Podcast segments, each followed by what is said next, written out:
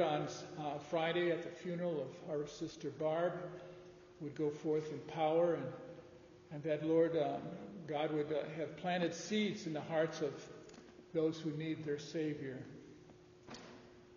Uh, continue to pray for uh, God would raise up an elder uh, to help Pastor Walden in this place.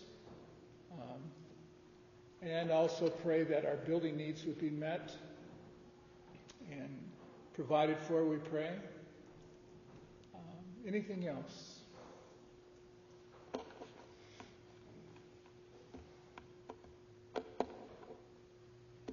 Wyatt's home and doing okay? Yes. Okay. Yeah, pray for, I, my cousin, um, she's, uh, lost the two boys in the refinery fire. So pray for her, we got a funeral to Wednesday, and that's gonna be a real sad affair. And I guess one of the boys, they guess they just found out like the fire. So, They were brothers, right? yeah. Okay.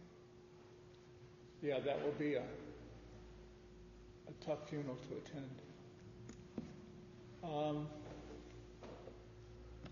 anything else? How's, how's, how's your mom? You pray, we wanted to pray for her a while back. Sometimes we wonder, but this morning we talked to her on the way here. She seemed, I think it just at the end of the day, she's just so tired. She seems like she's forgetful now. And then in the morning, she was on all cylinders. So Okay. Well, that's, that's a good thing. Uh, Ken? Um, we need to pray for our nation and the elections that are coming, coming up in November. It's going to be a crucial, uh, uh, time. Yeah. Yeah, I wanted to second that, Dan. The, uh, three propositions that are on the ballot for Michigan are all, um, really bad. Two of them are worse than the third, and then the third one is worse than the other two. Yep. They get progressively worse, and so it should be no, no, no on all of those, because righteousness exalts a nation, but sin is a reproach to any people.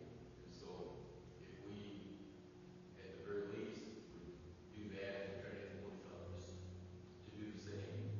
Um, and in our own township, there's a battle beginning to, uh, keep a, an abortion clinic from moving in right across from the high school, uh, in Bedford Township. Hmm. So, uh, people are up in arms about it. Uh, and we've heard different stories about it. That, of course, is related to proposal three on, uh, Michigan ballot. Okay. Our salvation is not found in politicians, that's for sure. But on the other hand, Christians are called to take a stand against evil. And uh, so we have to be alert to uh, the wolf in sheep's clothing. Remember Bettina? And also, um, the situation in Puerto Rico, extreme flooding and lack of electricity. from the Yeah. So remember Bettina, um, she attended here and uh, is having uh, physical issues and, and difficulties. And then uh, for those in Puerto Rico, Pastor uh, Walden said he had been in touch with Pastor Vader down there, and that uh, he would probably have more to talk about uh, the situation here on Wednesday night. so that's a good list for us to keep in mind. The elections in our country, um, the eldership, the building, Bettina, Norma, Costa Rica, and uh, cousins. Puerto, Puerto Rico, okay. Puerto Rico, I'm sorry. Um, so um, those are things that we should pray for. Uh, Brother Ken, would you bring us to the throne of grace, please?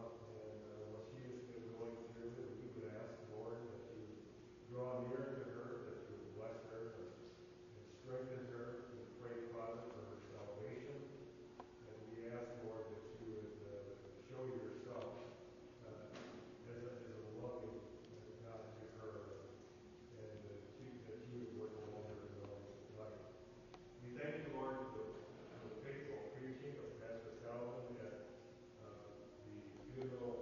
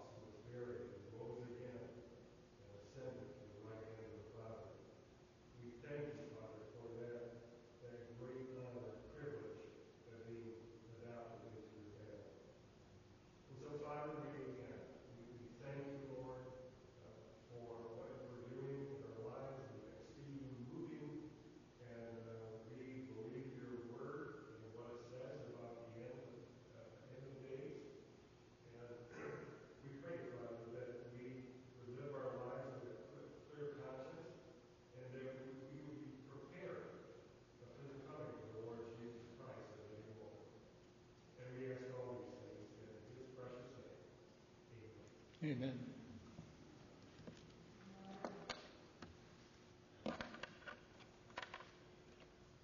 Well, we find ourselves still in the book of Amos.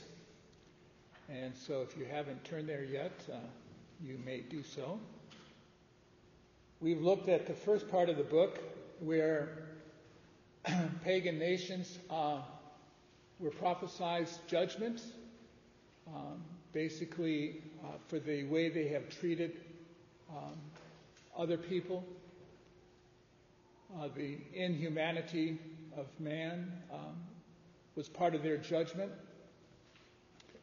And then uh, we could hear Israel cheering those judgments on, and then Amos turns to Israel itself and Judah and declares um, judgment against them.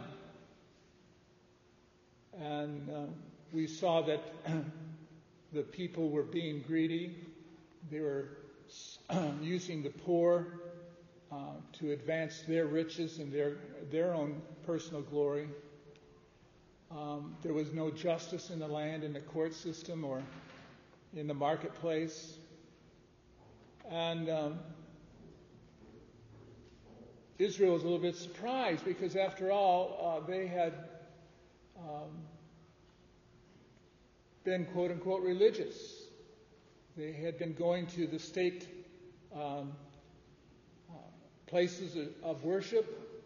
Um, they had set up a, idols. They had set up a si- ritual system, um, and um, they didn't understand why their religion was something that God didn't understand or accept. And so that was last week's lesson. We talked about God judging them because their um, lack of, well, it was man centered religion as opposed to God centered religion. And so we saw that occurring uh, last week.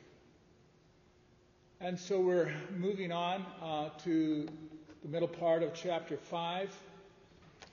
And um, I'm going to, you don't mind, relate a little bit of a story to maybe give you a, a better setting or understanding as to um, what's happening here with the nation of Israel. So, um, come back with me to the days of yesteryear. Uh, for some of you, you can relate to this, and some of you may be too young to relate to this. I don't know. Um, but in your mind's eye, kind of picture an elementary school playground. And I'm not talking about the kind we have today with plastic everything. I'm talking about uh, playgrounds that uh, had cool grass to lay on and look up into the clouds. I'm look, talking about a, a playground that had sandboxes where you could build little cities with your cars and trucks. It was also the home to gigantic swing sets. At least they seemed gigantic to a fourth or fifth grader. They had wooden seats. Now, not those rubber things that pinch you when you sit in the swing. When I had these wooden seats, a friend of mine would stand next to me on both sides, and they would be standing, and I'd be sitting, and we would start pumping those swings back and forth. And man, we were getting into the atmosphere up there. and then I would do a dumb thing, and that is um, jump into the spacewalk. And sometimes the back of that wooden swing would hit you in the head, and you'd get to see stars on your spacewalk. There was the merry-go-round that nobody used after lunch because we knew we'd get sick to our stomach. And uh, teeter-totters that would, in my case, I could hold up anybody in the playground at, the other end and threaten to roll off and drop them to the ground. But all the while I was out there having fun, I kept a close lookout for four or five guys known as the tyrants of terror or the bad boy bullies. You always had them in the peripheral vision. You always keeping an eye on them because you knew sooner or later they were going to come around and pick on you or pick on one of your friends. Their only goal in life is to strike fear into the lives of innocent people. We had no idea what made them come after us. We had never done anything to them. Oh, well, maybe the occasional joke about being the dullest crayon in the crayon box. Or maybe because we were never, they, we, they were never invited to our birthday parties. Or when we deliberately put down wrong answers on our paper, knowing that they were copying them. And we definitely were not responsible for those mysterious unsigned notes that appeared on the principal's desk that uh, in, indicated that these guys were responsible for all the bad deeds for the last hundred years in the school. Anyway, the innocents were united, and we were bound together in almost a religious belief that we had done nothing wrong. We were waiting for the day that Mr. Munzer and his wrath would fall upon these bad boys. Mind you, we had never seen it, but we knew that our principal, Mr. Munzer, had a paddle.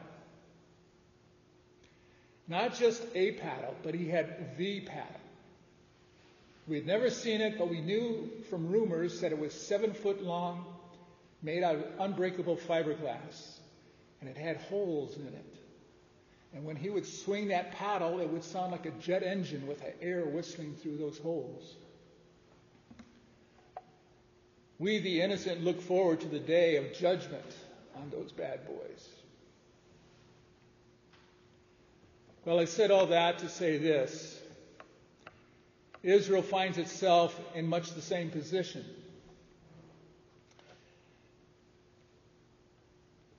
That's what's happening in Israel as we read. As those who had grown rich by exploiting the poor became religious. They knew, like the innocents in my story, from their law and from their traditions of Israel, that what they were doing was wrong, oppressing the poor, inflicting injustice on them. But that's why they became religious. Their religion kind of cloaked them in their sins. But they had practiced their injustices so long they eventually lost sight of the fact that what they were doing was wrong.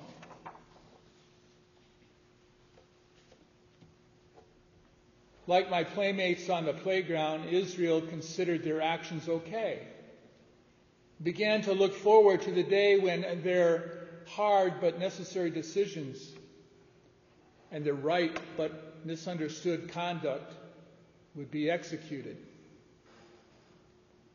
I'm not executed, excuse me, excused. They expected God to excuse them, that they hadn't really done anything wrong.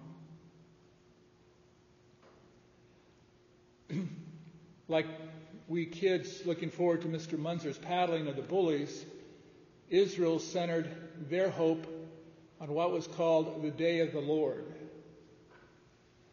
So let's look at Amos 5:16.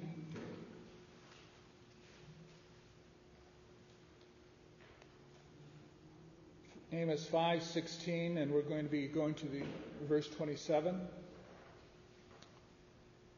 Therefore this is what the Lord God of armies, the Lord says: there is mourning in all public squares, and in all the streets they say, Oh no, oh no.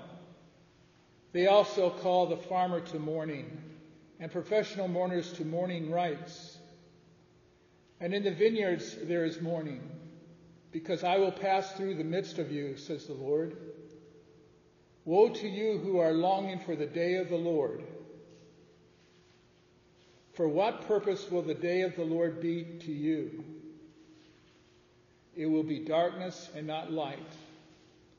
As, man, as when a man flees from a lion and a bear co- confronts him, or he goes home and leans with his hand against the wall and a snake bites him. Will the day of the Lord not be darkness instead of light? Yet gloom with no uh, brightness in it? I hate, I reject your festivals, nor do I delight in your festive assemblies. Even though you offer up to me burnt offerings and your grain offerings, I will not accept them. And I will not even look at the peace offerings of your fattened oxen. Take away from me the noise of your songs. I will not even listen to the sound of your harps. But let justice roll out like waters and righteousness like an ever flowing stream. Did you present me with sacrifices and grain offerings in the wilderness for 40 years, house of Israel?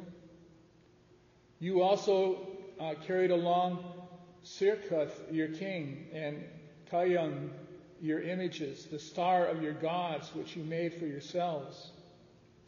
Therefore, I will make you go into exile beyond Damascus, says the Lord, who came, whose name is the God of armies.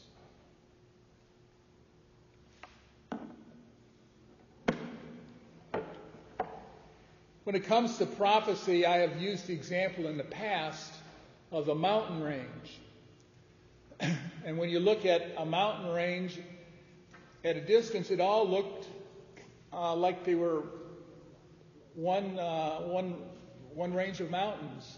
But as you get closer to them, you can see that they're separated, and sometimes separated by many, many miles. And that is the example I'm using with prophecy once again. Um, sometimes prophecy works the same way. The prophet Amos is definitely telling the people of Israel that judgment is coming. That's definitely part of his prophecy. But this same prophecy also has another meaning, a long term implication into the future of the world. Here, the day of the Lord means the imminent destruction of the Assyrian army, as well as the future day of God's judgment upon the world. The day of the Lord is mentioned mm, some 20 times uh, in Scripture. It refers to a day of some time in the future, unknown time, when the people of the earth will meet their God and they will meet him in judgment.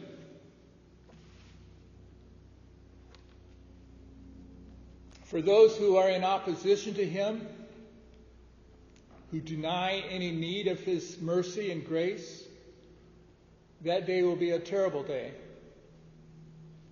However, for the faithful, it will be glorious.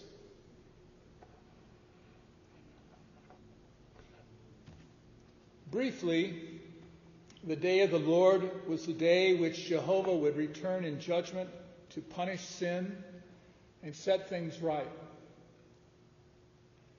The people longed for that day. They thought it would mean judgment of their enemies. This is Israel I'm referring to. They, they figured, like those playground kids, the bad boy bullies are going to get paddled. And here, if we seek God, He will come and judge our enemies. The day of the Lord would bring justice, and justice would bring punishment. The people deserve the punishment because of their sins. As we saw last week, God hates worship by people who go through the motions only for show. If we are living sinful lives and using religious rituals and traditions to make ourselves look good, God will despise our worship and not accept what we offer. What God wants is a worship from a sincere heart, not praises from hypocrites. Israel thought it would also mean a blessing for themselves, and above all, a sense of vindication but Amos' point here, what we just read, is that it would be anything but that. their idea of religion and God's idea of religion is certainly two different things.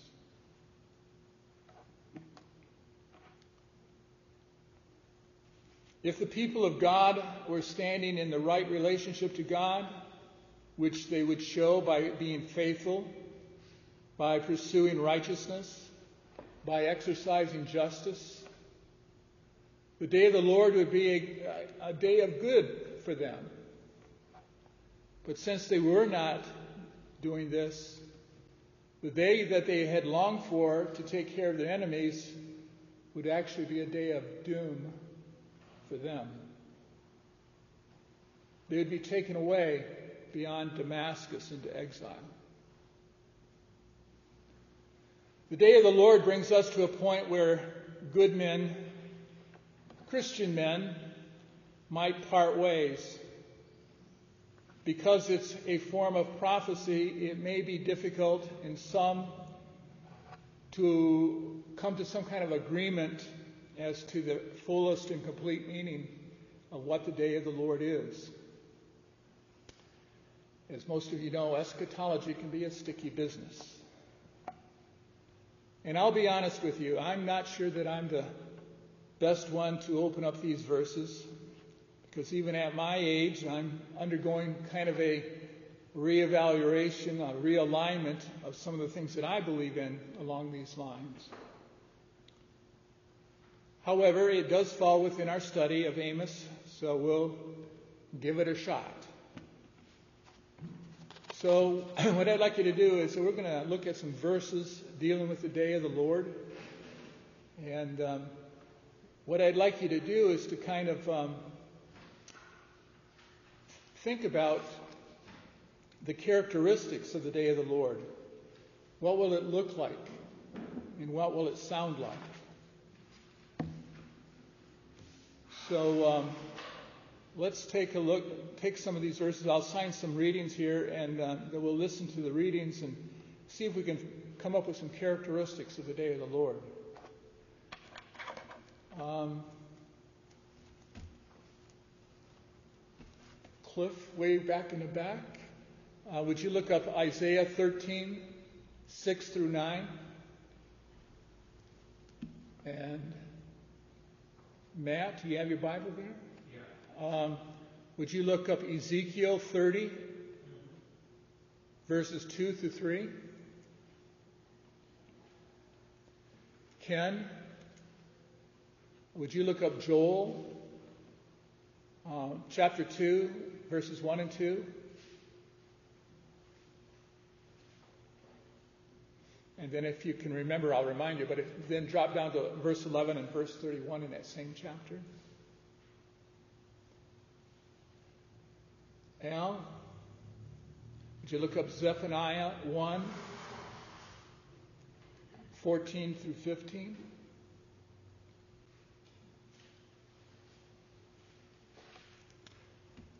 And uh, Dale, would you look up uh, Matthew 24, 29 through 31.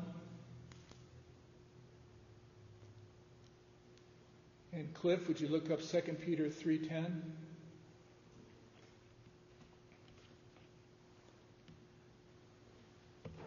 So what we're looking for here are some characteristics, some ideas of what the day of the Lord is, is all about.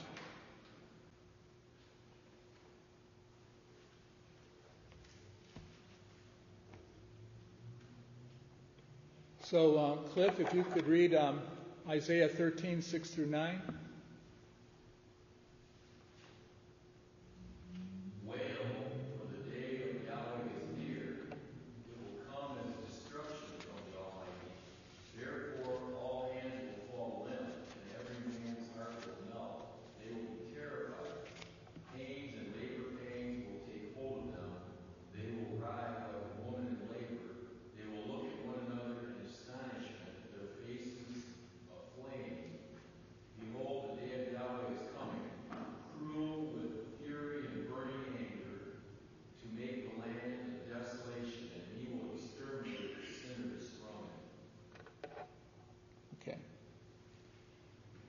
What are the, some of the characteristics that you heard in there that will be involved with the day of the Lord?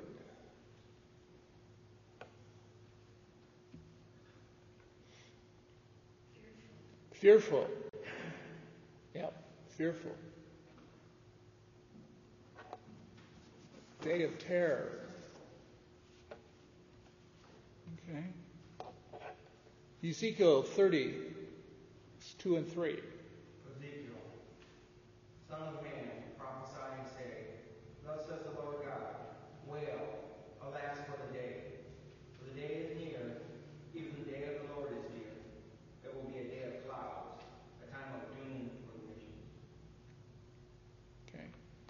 Time of doom for many.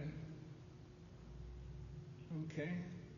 Joel 2, 1 and 2. What's that? Yeah, I, I'll remind you. Yeah, 11 and 31. Yeah.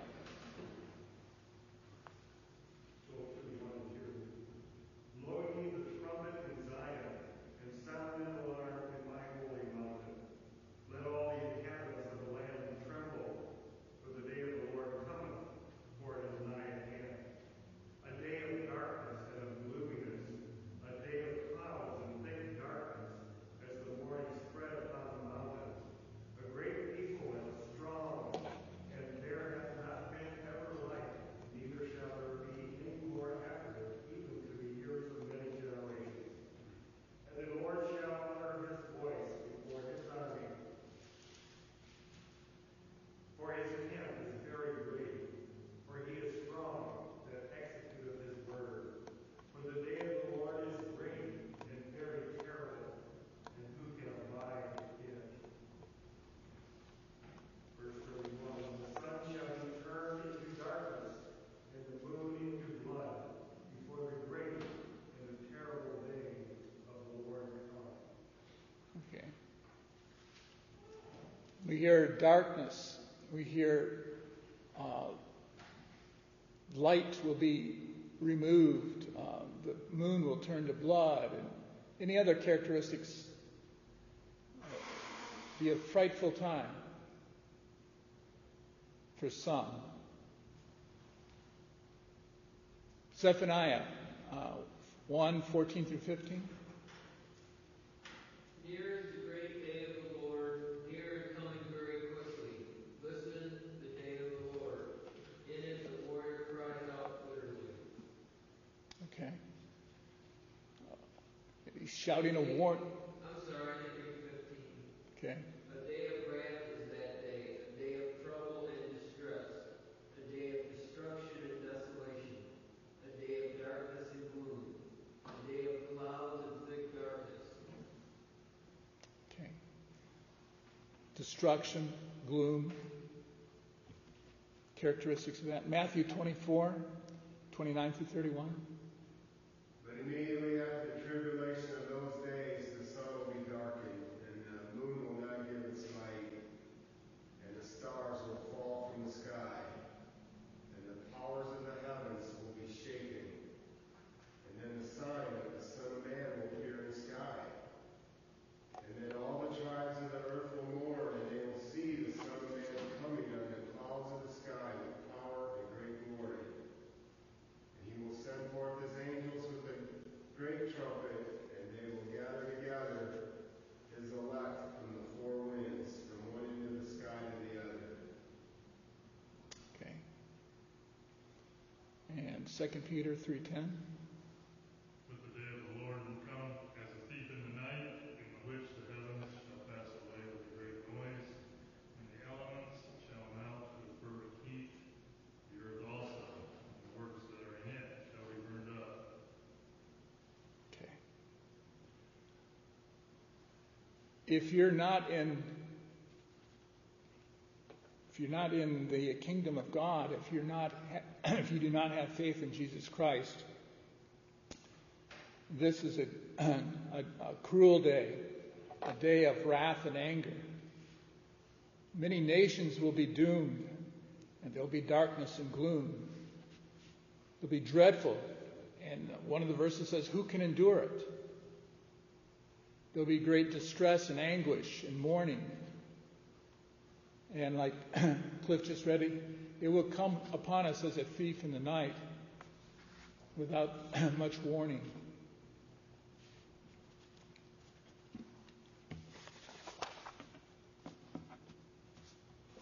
Let me take a couple of these characteristics and kind of open them up a little bit. Um, the first characteristic I'm looking at is darkness. This is a day of darkness, not light, in view of the references we've just uh, read they say that the light of the sun and the moon and the stars will be blotted out. It is possible that this involves a literal darkness. Like I said, I'm rethinking some of this myself. However, there may be more than just a physical darkness referred to in here. In the Bible, the, light, the Bible, the lights and darkness are powerful images. Light is good because it is associated with God. God said to dwell in the midst of unapproachable light. Psalm 104:2 says, "The Lord wraps himself in light as with a garment. He stretches out the heavens like a tent." And Jesus said that he is light itself. I am the light of the world. Uh, whoever follows me will never walk in darkness, but will have the light of life. John 8:12. While I am in the world, I am the light of the world. John 9:5. Things tend to thrive in the light. I remember again back in those days of yesteryear doing a, a, science experiment in our fourth and fifth grade class. We planted a seed um, and uh, it started to grow, and we put one seed on the windowsill so it could get light, and we put one in the closet and shut the door. It was very evident as to which one would thrive, the one in the light. By contrast, darkness is usually looked at as bad or evil. Evil grows in the darkness. So when Amos says that the day of the Lord is going to be a day of darkness, it does not necessarily mean, though it could mean, that the sun is going to be blotted out and the earth is going to be get literally dark. But I'm sure he also means that God's blessing will be withdrawn. And men and women will be without the light of life. Jesus Christ. So let's carry this idea of darkness to its logical end. When people are in the dark, they are without God. So the day of God's judgment is going to be a day in which those who have not come to God through the faith and mercy of Jesus Christ will be separated from Him. Some biblical scholars would argue that the Old Testament emphasized the law and the New Testament emphasizes grace, and that the day of the Lord be the end of the period of grace. Thus, since the day of the Lord will be to judge those who rejected God and his authority, it will be a day of joy for God's people because they will be removed from the earth and united with God. And again, that's still when that happens and how that happens is still up for a lot of debate. Some people would say, so what? I'm separated from God now. I'm doing all right. Why should I worry about being separated from God hereafter? How would you answer that question?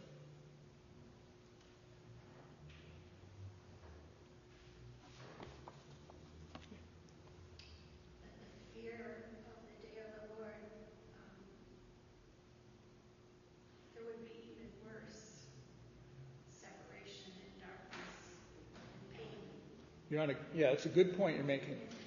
Yeah. Mentally, perhaps this person is separated, and willfully he's rejected God.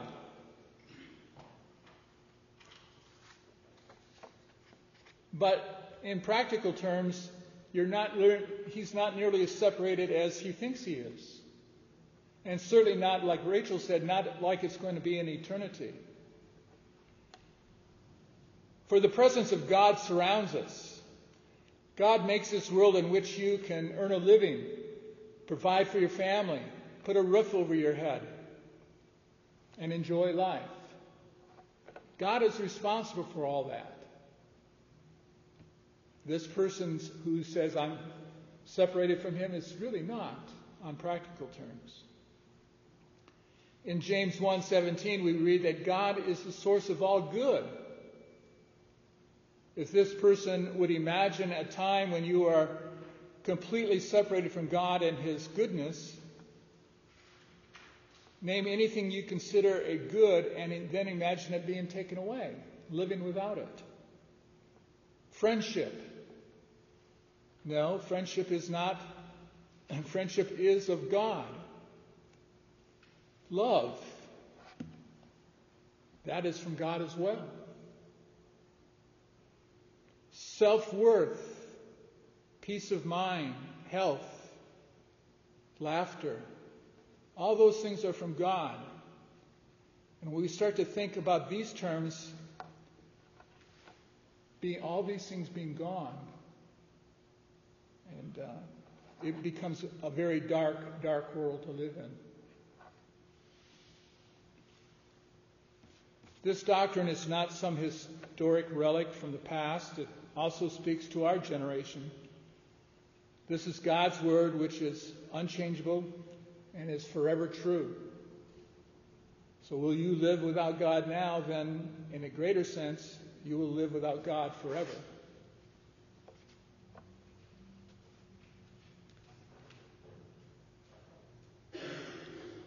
So, the people make a choice. They reject God, as in the days of Amos, and as in our day as well. But like I used to tell my students in school, ideas have consequences. If you reject the idea of God, it will be eternal consequences as a result. Jesus said, What good is it for a man to gain the whole world and yet lose his soul? The second characteristic of the day of the Lord is isolation. While we have light, we see one another and feel that we are in one another's presence. Um, even though we are separated by space physically, when we smile, sometimes we get a smile back. You know, we're not in isolation. We're not living uh, alone.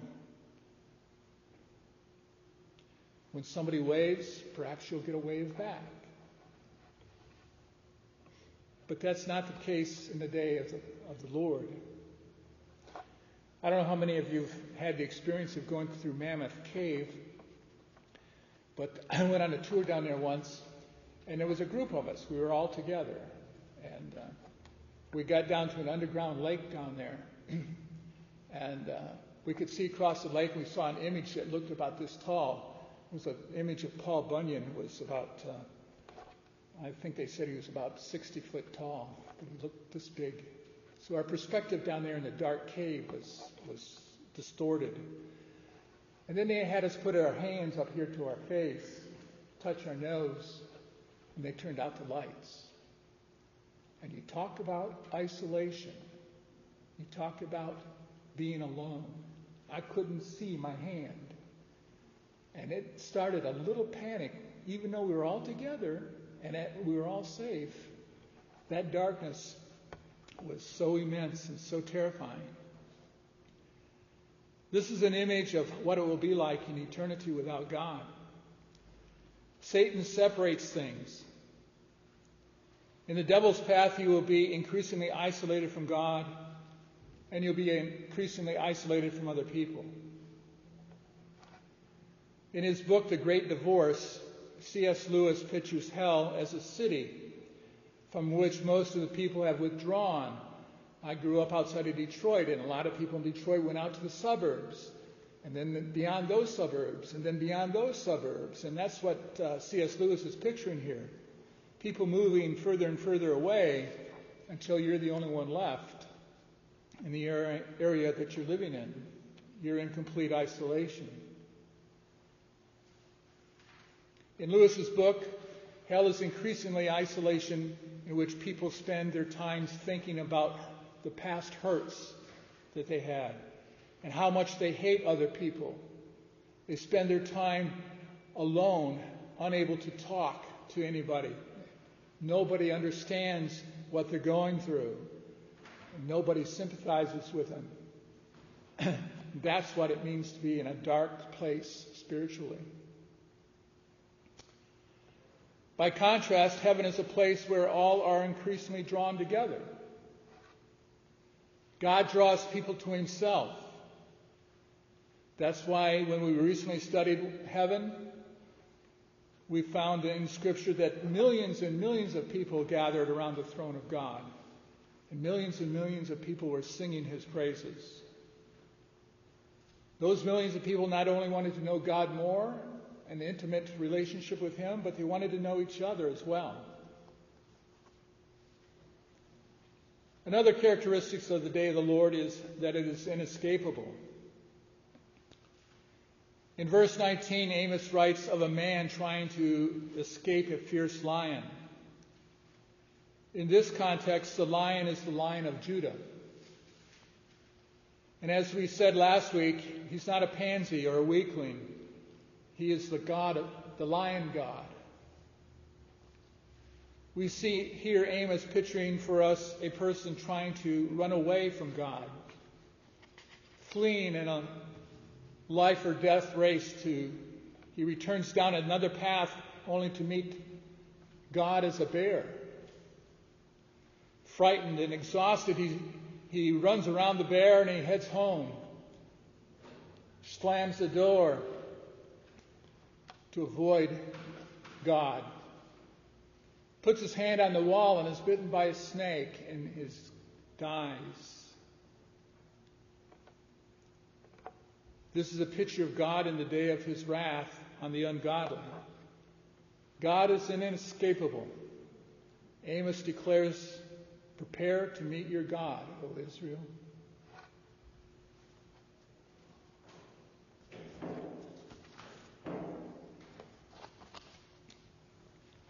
Well, I have a few more items, but I'm going to cut it off here. Any thoughts or comments about the day of the Lord?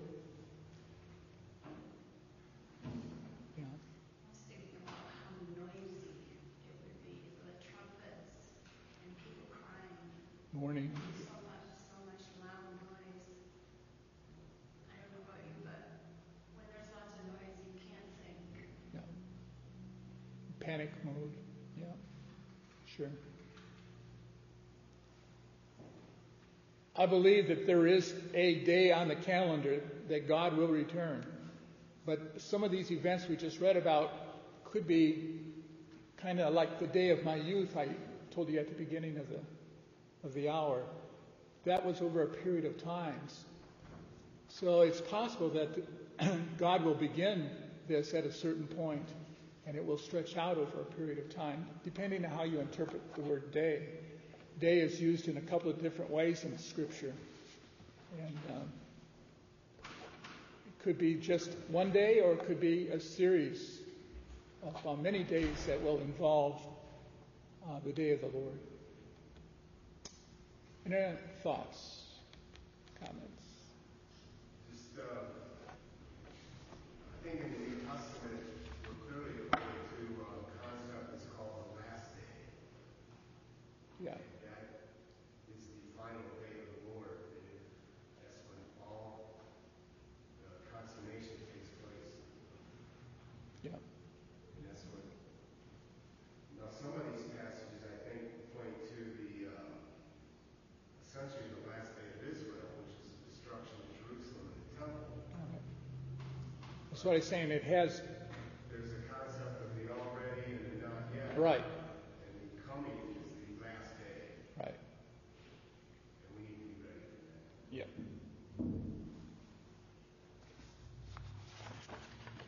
Okay. In regard to your hypothetical friend who asked, uh, I'm already separated from God, what's the big deal? Yeah. I would point to Revelation 18 where